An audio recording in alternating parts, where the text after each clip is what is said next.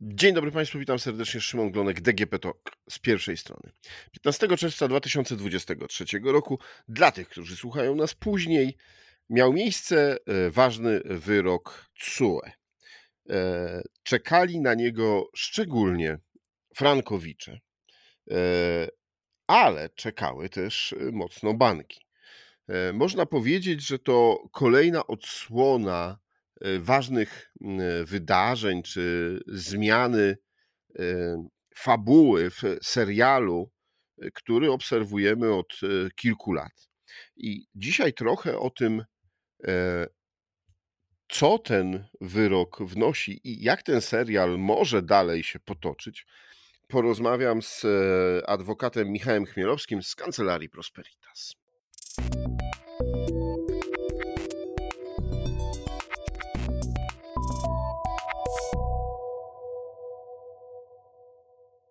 Dzień dobry, witam. Dzień dobry panie redaktorze, dzień dobry państwu. E, panie mecenasie, no ten serial trwa już ładnych kilka lat.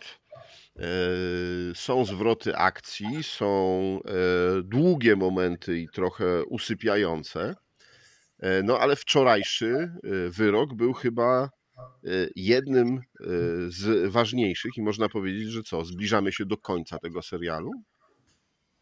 Redaktorze, ten serial tak naprawdę to już będzie trwał więcej niż parę lat, bo można go, tak powiem, jego początku poszukiwać wtedy, kiedy te kredyty zaczęły być sprzedawane, czyli od w sumie początku lat 2000. Natomiast ma Pan dokładnie rację. No, wydaje się, że wczorajsze orzeczenie Trybunału Sprawiedliwości wytrąca główne narzędzie, którym banki aktualnie próbowały walczyć z konsumentami na płaszczyźnie kredytów walutowych, czyli właśnie wskazuje, że po takiej udanej sądowej batalii, którą Frankowiczowi udaje się wygrać z bankiem teraz w zasadzie prawie w każdym przypadku, e, następczo bank już nie będzie mógł próbować dochodzić żadnych dodatkowych należności poza zwrotem tego, co nominalnie przekazał e, konsumentom przy wypłacie kredytu. Mhm. E, no dobrze, to powiedzmy dokładnie, jak, jakie były pytania, czy na jakiej podstawie rozpoczął się proces i CUE wydało wyrok. E, no i jaki jest ten wyrok? Całe to postępowanie przed Trybunałem Sprawiedliwości w tym wypadku zaczęło się od sprawy troszkę nietypowej, bo akurat tutaj była odwrotna konfiguracja niż to ma miejsce w większości tego typu spraw, bo co zasady tego typu sprawy są aktualnie inicjowane przez banki właśnie po, po korzystnym rozstrzygnięciu dla Frankowicza, czyli po stwierdzeniu nieważności umowy kredytu Aktualnie masowo frankowicze byli pozywani przez banki o różnego, o różnego rodzaju formy wynagrodzenia za korzystanie z kapitału przez te lata kredytowania, następnie po tym, jak właśnie umowa się okazała nieważna. A w przypadku tego konkretnego postępowania, w którym wczoraj Trybunał Sprawiedliwości wydał orzeczenie, konfiguracja była odwrotna. To Frankowicz pozwał bank właśnie o tego, tego, tego samego typu roszczenie, czyli o różnego rodzaju formy wynagrodzenia za korzystanie z kapitału, w tym wypadku z rat kredytu, które wpłacił kredytobiorca do banku, bo w przypadku stwierdzenia nieważności umowy strony sobie mają wzajemnie zwrócić to, co sobie świadczyły przez całe wykonywanie tej umowy. I teraz wątpliwe tak naprawdę było, czy poza zwrotem nominalnej, czyli właściwie odpowiadającej liczbowo kwoty pieniędzy, która po pierwsze została pożyczona przez bank z jednej strony, a z drugiej strony, czyli sumy tej rat, rat kapitałowo-odsetkowych, które były wpłacane przez Frank, Frankowicza, czy stronom takiej umowy przysługują jakieś dodatkowe, uzupełniające roszczenia, oprócz właśnie mm, tej mm, dokładnie takiej samej kwoty, która została świadczona. E, I w dniu wczorajszym Trybunał Sprawiedliwości stanął na stanowisku, że prawo Unii Europejskiej, to jest jakby istotne, a to za chwilkę wytłumaczę, Prawo Unii Europejskiej absolutnie nie stoi na przeszkodzie temu, żeby tego typu roszczenia były formułowane przez konsumentów względem przedsiębiorców. Natomiast stoi na przeszkodzie, czyli nie dopuszcza takiej interpretacji prawa polskiego, aby to przedsiębiorca następnie po stwierdzeniu nieważności umowy mógł dochodzić do takich roszczeń. Y, ten wyrok jest w taki sposób skonstruowany dlatego, że prawo Unii Europejskiej, w tym wypadku ta dyrektywa konsumencka 93 przez 13, ona dotyczy po prostu ochrony konsumentów i całkowicie poza zakresem jej zainteresowania są przedsiębiorcy. Stąd też Trybunał wskazał, że z punktu widzenia tych norm, tych przepisów, prawo polskie może dopuszczać taką sytuację, że konsumentom wolno będzie pozywać przedsiębiorców o jakieś dodatkowe kwestie, ale absolutnie Trybunał o tym nie przesądził, ale o tym za chwilkę powiem. Natomiast w drugą stronę, w przypadku roszczeń odwrotnych, biorąc pod uwagę wysoką ochronę konsumencką, o której chodzi w tych wszystkich przepisach, uznano za absolutnie niedopuszczalną sytuację, żeby po tym, jak sąd polski stwierdzi nieważność umowy i stwierdzi ją nie dlatego, że konsument gdzieś coś zrobił nieprawidłowo, tylko dlatego, że ona po prostu została wadliwie skonstruowana przez bank.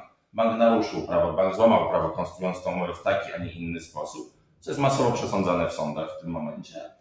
To w, taki, w takim układzie sytuacyjnym nie jest dopuszczalne, aby następnie już po stwierdzeniu nieważności umowy można było od konsumenta żądać jakichś dodatkowych form wynagrodzenia, e, odszkodowania czy też innych, in, innego rodzaju roszczeń. W skrócie tak to wygląda. E, no dobrze, e, ale był też wczoraj, było też wczoraj drugie orzeczenie. Tak, drugie orzeczenie jakby o może mniejszym, mniejszej doniosłości znaczenia, E, ale również zapadło i również zapadło w formule korzystnej, bardzo korzystnej dla kredytobiorców frankowych. Ono tak naprawdę dotyczy takiej incydentalnej kwestii związanej z możliwością zawieszenia spłaty rat kapitałowo-odsetkowych na czas trwania procesu. Tutaj muszę przyznać, że rzeczywiście w polskim, w orzecznictwie sądów polskich jest spory bałagan w tym względzie. E, w zasadzie co sąd w Polsce to, e, co, w sensie co, co miejsce w Polsce to, to są inne zwyczaje w danym sądzie. E, natomiast, natomiast to orzeczenie mam nadzieję, że będzie troszeczkę porządkowało, mm, porządkowało tą kwestię.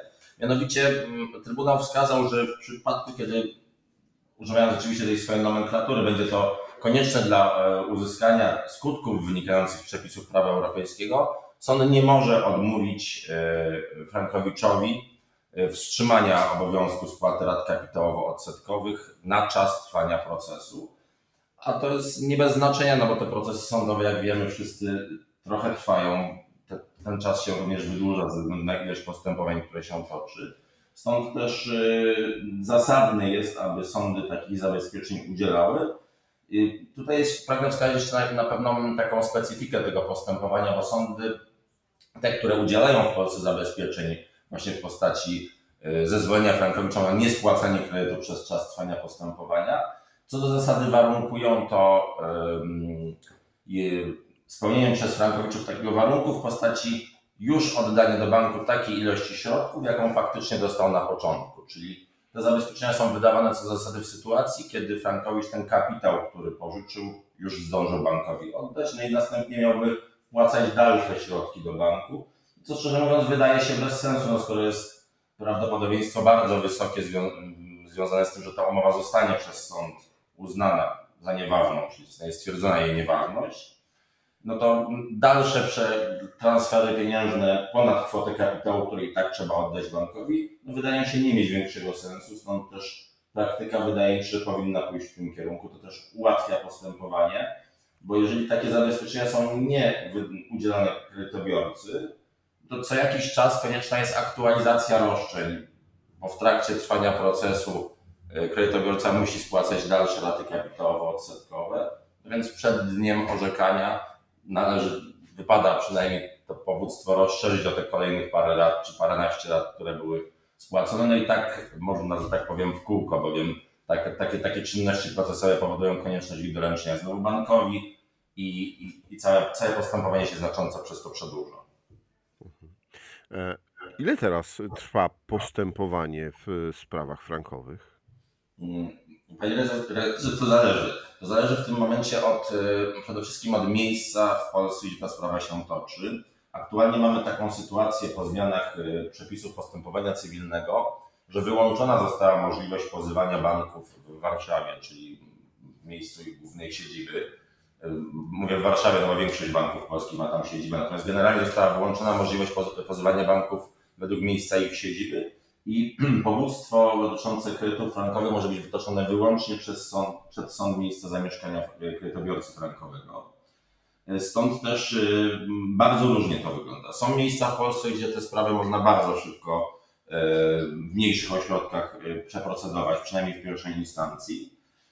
Natomiast w, w dużych ośrodkach sądy są mocno zakorkowane i te, i te sprawy trwają zdecydowanie dłużej. Ja myślę, że taki średni czas postępowania w tym momencie przez dwie instancje, jaki trzeba liczyć, to jest około 4 lat na przeprowadzenie sprawy, gdyby uśrednić z całej Polski wyniki w tym zakresie. Mhm. Czy po wczorajszym wyroku myśli Pan, że banki będą się odwoływały i mm, walczyły w drugiej instancji? Czy jednak ten wyrok e, sprawi, że jeśli wyrok korzystny dla e, kredytobiorcy zapadnie w pierwszej instancji, no to banki już dadzą sobie spokój? Bardzo trudno jest, panie redaktorze, odpowiedzieć na to pytanie. E, zapoznając się z komunikatem Związku Banków Polskich, który został wczoraj na ich stronie opublikowany, no, z niego wynika, że banki inaczej ten wyrok przynajmniej częściowo odczytują.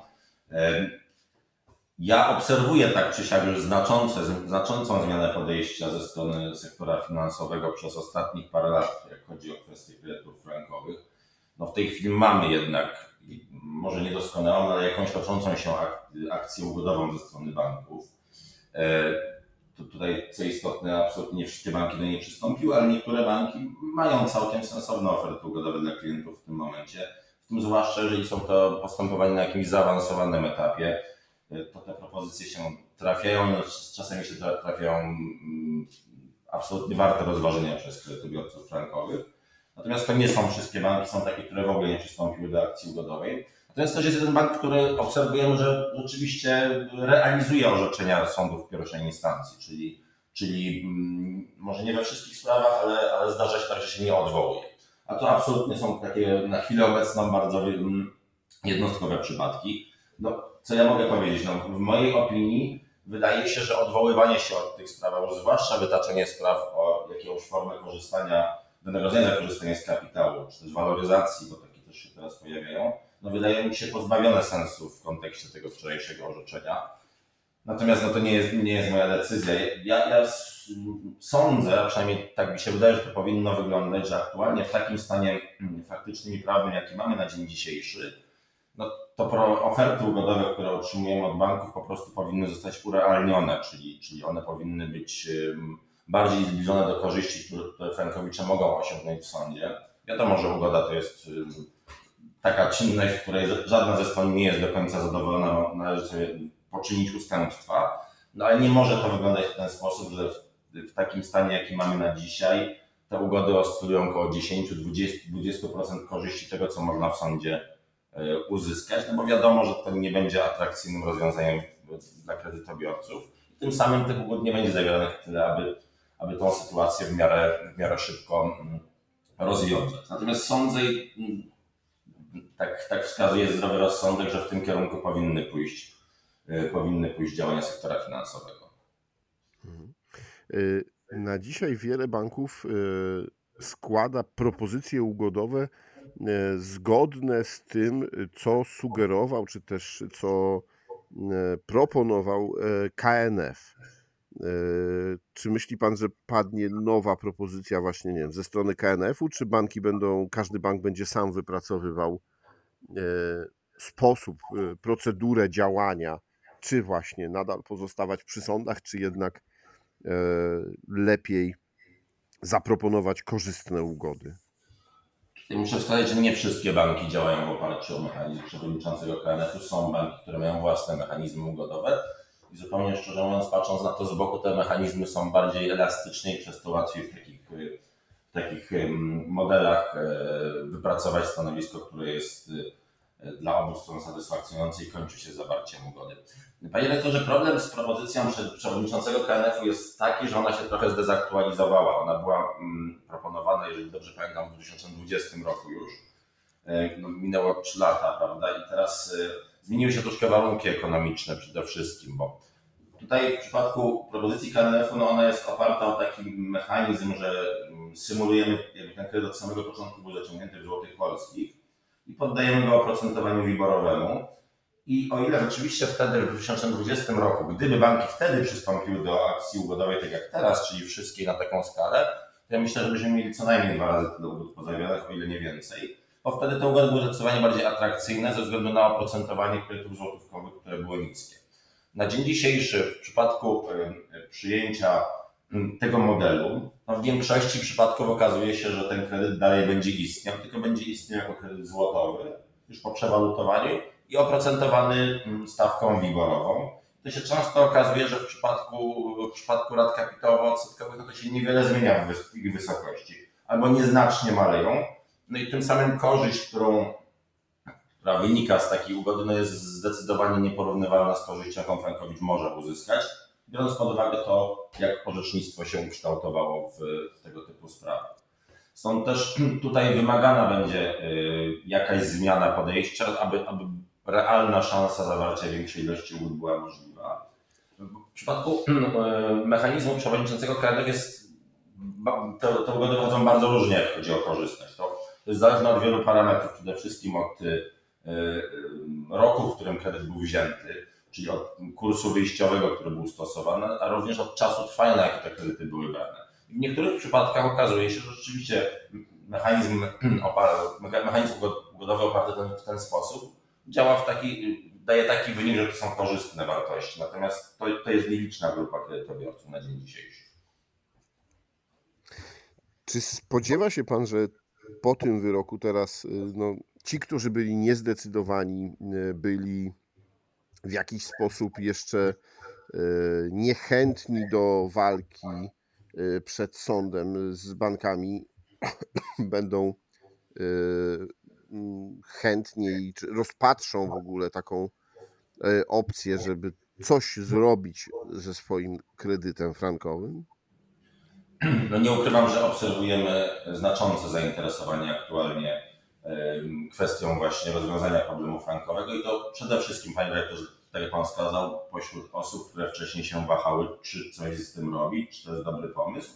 Tutaj przede wszystkim czynnikiem hamującym był właśnie, było właśnie to widmo tego, że nawet po tej całej batalii, która, która okazuje się w większości przypadków korzystna, no ale jednak trwająca jakiś czas i zajmująca jakiś czas życia konsumenta, y, bank może pozwać następczo właśnie o jakieś dodatkowe roszczenie i to wstrzymywało mocno y, osoby przed podjęciem takiej decyzji. Znaczy zresztą Trybunał słusznie wskazał w samej treści wyroku, no, że tego typu publiczne doniesienia, które się pojawiały nawet dotyczące tych roszczeń banków y, y, po, po skorzystaniu przez konsumenta ze swoich praw no, są praktyką, która ogranicza możliwość powołania się przez konsumenta na, na postanowienia e, przepisów konsumenckich europejskich. Tym samym takie praktyki nie mogą być stosowane.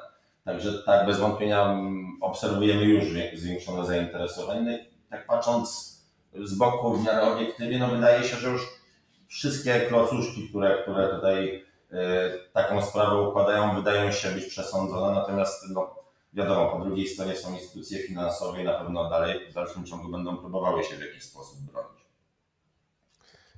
E, to tutaj odnosząc się do tego, co na początku powiedziałem, czyli e, tego serialu, który mamy między Frankowiczami a, a bankami i w który został e, wplątany wątek TSUE, e, to jak pan widzi dalszy scenariusz?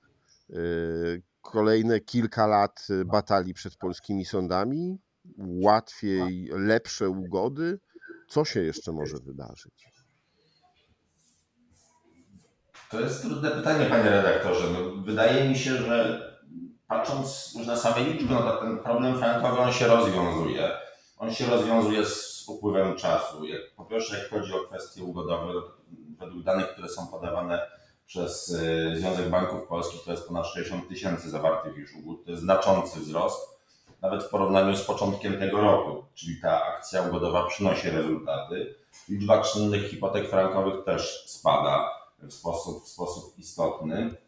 E, liczba spraw w sądach również rośnie, więc ja sądzę, że po prostu te postępowania się będą musiały z jednej strony po prostu pokończyć jakimś normalnym trybem. Mam nadzieję, że banki urealnią, tak jak już wskazałem przed chwilą, e, ofertę ugodową i trafią do większej liczby konsumentów.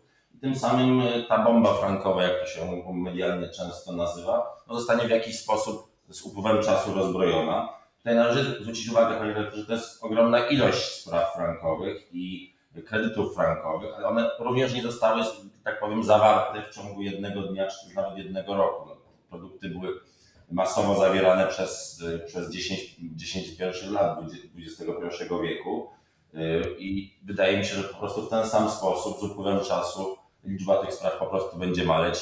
To, to, to, to ryzyko związane z, tym, z, z tymi produktami po prostu zostanie w ten sposób rozbrojone. Mhm.